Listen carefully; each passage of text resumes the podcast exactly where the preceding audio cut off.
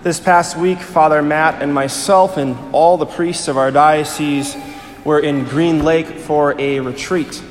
But before I went down there, I went to go see my family, to see my dad for Father's Day, and spend some time with him. And then I went and saw two of my nieces in Plymouth, Wisconsin. And then I drove on Highway 23 towards Fond du Lac.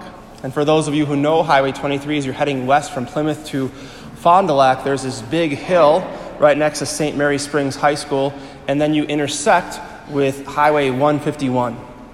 And when I got to Highway 151, there was a stoplight. But what I didn't know was on the other side of that, sto- of that highway, which is the dumbest thing ever, is another stoplight. And as the green light went, I was the first one in line, I just kind of hit the gas a little hard. I looked at my phone to check my GPS, and before I knew it, there was a gold Ford Taurus in front of me, and the word that came out of my, my mouth was, Mother! So I think the Lord is working through the intercession of Mary to ask us to pump the brakes a little bit. Because a lot of us need to be reminded of why we're here. So please join me in a Hail Mary, asking for her to intercede, to pray for us that we leave here changed and transformed, to know in the depths of our hearts that it's not a mistake that we're here, and also that this, this Mass is the most important thing that we will do all week. So please join me as we pray. Hail Mary, full of grace, the Lord is with thee. Blessed art thou among women, and blessed is the fruit of thy womb, Jesus. Holy Mary, Mother of God, pray for us sinners, now and at the hour of our death. Amen. This is the hardest thing I have to do, but it's also the most important thing that I have to do as a priest because I wouldn't be here if it's not for what we celebrate today, which is Corpus Christi, which in Latin means the mystical body of Christ or the body of Christ. And it's interesting to me because if we can get this one thing right, our lives will change forever. A lot of times, people will come to me and ask me to do different social justice things in the church, but they don't want to pray in front of the body and blood of Jesus, which is the Eucharist. The only reason why we are ultimately good to others is because God is so good to us. And primarily, at the heart of our worship, what we believe as Catholic Christians, and by the way, what Jesus believes, is that it's Him present on this altar. And it's interesting how either we have a choice to take the leap of faith to say, I believe, or the Lord will reveal Himself to us. But if He has revealed Himself to us in the Eucharist, it has to change everything. It has to change the way we eat, the way we sleep, the way we walk, the way we talk, the way we treat others. Because Jesus said, This is my body. You know, he didn't say, This is kind of like my body, this is sort of like my body. No, he said, This is my body. And when we're at Mass, we're at two places. The first place we're at is we're at the Last Supper, yes, but we're also at Calvary where Jesus gives up his body for you and I. And I want you just to look at the cross with me for a second, and maybe you think of different things when you look at the cross, but ultimately, what Jesus is doing is he's, he's, he's asking you to marry him. Maybe you don't see that when you look at the cross, but he's asking you to marry him. So he is giving up his body for his bride, which is all of you, the, the church. To get you to heaven, he had to give up his life. And he says, This is my body, which has been given up for you. So when you are at Mass, you are at a wedding where Jesus shows the reality of how difficult it is for a husband and a wife to get each other and their children to heaven. And our culture needs to hear that so badly that it's not easy to believe, it's not easy to sacrifice, it's not easy to lay one's life down for others. And I think often in this wedding, we have to come prepared. I don't know if you are married yet or you're planning on getting married or what vocation you are planning to live out or what vocation you live in right now. But when it was your wedding, I hope to God that you looked at, you know, you picked out the readings and you, you knew what the readings were. And same thing when we come to Mass on Sunday, we have to look at the readings ahead of time to come prepared. Because often the first half of the Mass gets lost because we don't come prepared. But if we know that we're coming to a wedding, you bet you bet it, that I would for sure want to come to Mass prepared. I'd want to know what the readings were for my wedding. And then you, as the bride, get proposed to three times in the liturgy. The priest stands in the person of Christ, so I don't necessarily celebrate the Mass, it's Jesus Christ through me. He, I stand in the person of Christ, or in Latin known as in persona Christi. And ladies, if a man gets down on one knee and he has a ring in his hand, what is he doing? He's pro- pro- proposing, right? So, Jesus, when he is at the altar through his priest, he genuflects or he proposes not once, not twice, but three times to say, I want to marry you. I want to be one with you again because I want you back. We preached about that last weekend with Trinity Sunday. God wants you back, but He wants you to be wedded to Himself. And we know He is proposing to us. We know He really is serious because anything done in threes, as we celebrate the Trinity last weekend, anything done in threes means perfection. Holy, holy, holy. Lamb of God, Lamb of God, Lamb of God. Jesus wants to be one with you. And when you come down the aisle, you don't become one with a piece of bread. That's just nonsense. You can't get married to a piece of bread, but you can get married to the body, blood, soul, and divinity of Jesus. And Jesus wants to be wedded with you and send you out of here to others who are feeding on absolute garbage getting caught up in pornography, getting caught up in drugs, getting caught up in just the materialistic lifestyle, being full of themselves and not being aware of the true food that's satisfied because we don't get fed with just any bread today and every Sunday and every day of the week if you want. We get fed with the bread of angels because that's what you deserve. But I think often when I talk with people and they kind of really unveil the reality of their lives. And they're, th- they're saying, you know, if that's true, I, I'm kind of screwed up. I'm pretty broken. I don't really have much to give. You ask us to give ourselves at Mass, but I'm kind of like in our first reading, yeah, I can only give a tenth, as Abram did. And that tenth isn't really that good even there. Or we're like the disciples in our gospel, and they say, I only got five, lives, five loaves and two fish.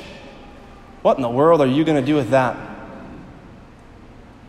I hope we all come to know that you have to start somewhere, even if it is only a tenth of what you got, or if it's only five loaves and two fish, whatever that spiritually means to you. But you got to start somewhere. And you got to start preparing and coming to know our Lord and stop looking at yourself and start looking at Him on the cross, of Him saying, I want to marry you. I want to be one with you. I want you to know that it's really, really, really, really, really me in the Eucharist. And to stop worrying about yourself so much and what you can give, and to come before me in the Eucharist. She might disagree with me. No problem.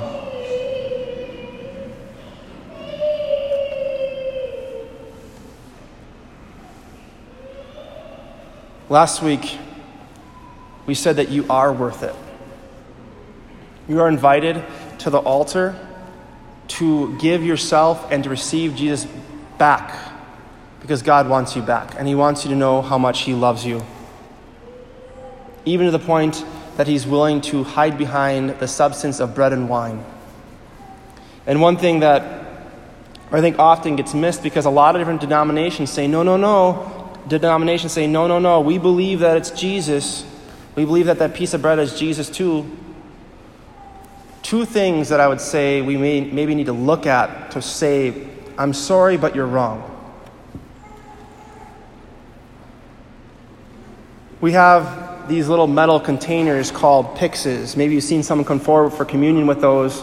But a pyx is what you put the Blessed Sacrament in, the, the host, a consecrated host in, to bring to somebody who is homebound or to bring to somebody who is sick. You know, it would just be kind of strange if I went to someone's house and say, hey, here's some bread. But if Jesus commanded us to, to take care of the sick, you know, to visit the sick, and to feed them with his body, which is the bread of angels, which is holy medicine, you would definitely want to put that in a special container. But I don't, I don't see other denominations doing that.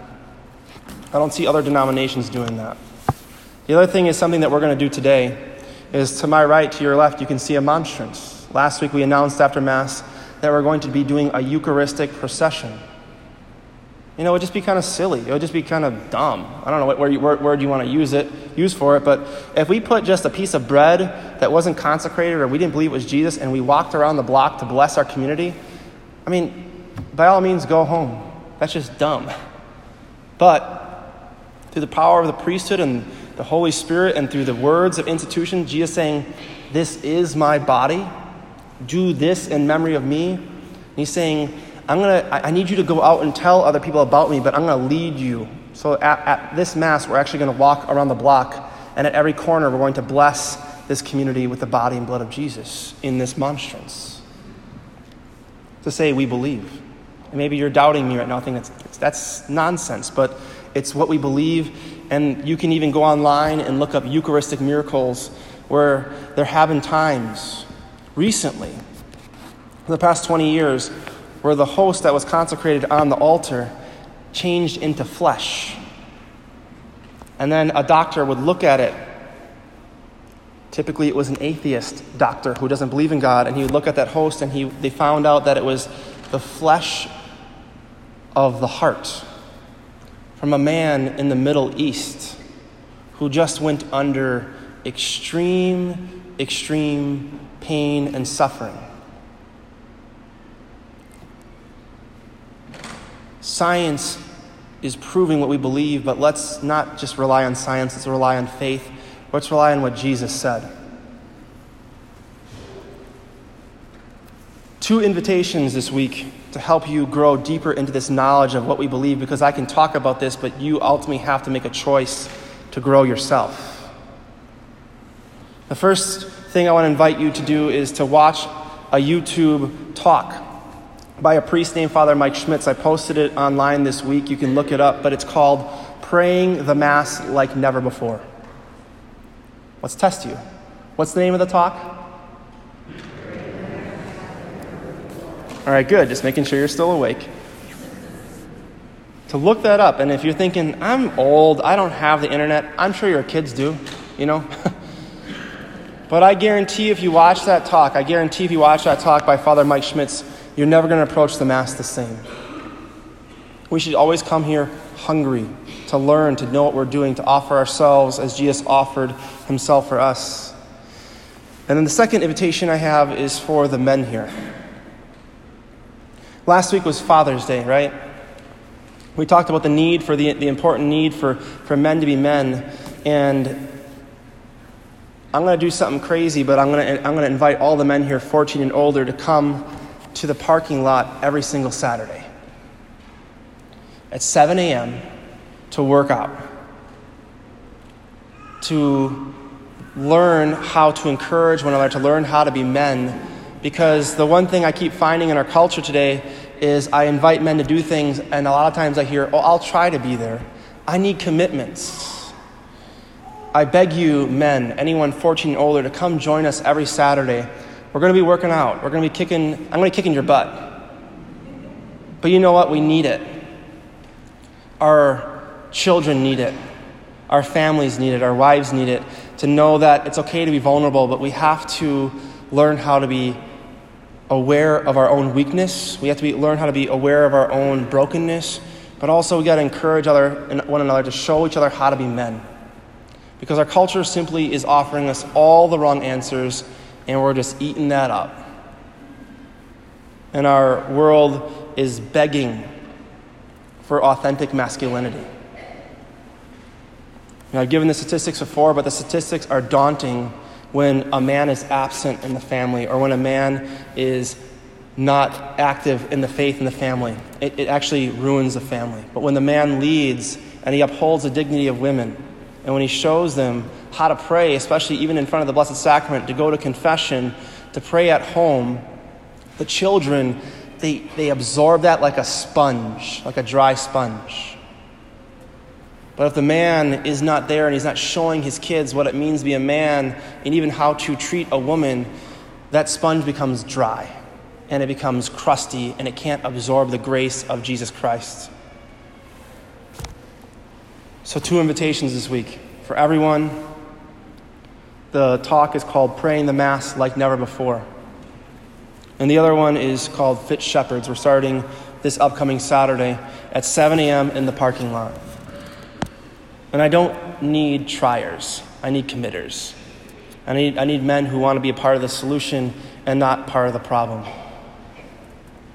Because our Lord demands the best out of us, because He gives us His best in His body, blood, soul, and divinity on this altar. And He wants covenant with us. He gives us His life, so we give our lives back to Him, not in just in some things, but in everything that we do. Even if it's just a tenth or even if it's just five loaves and two fish. Amen.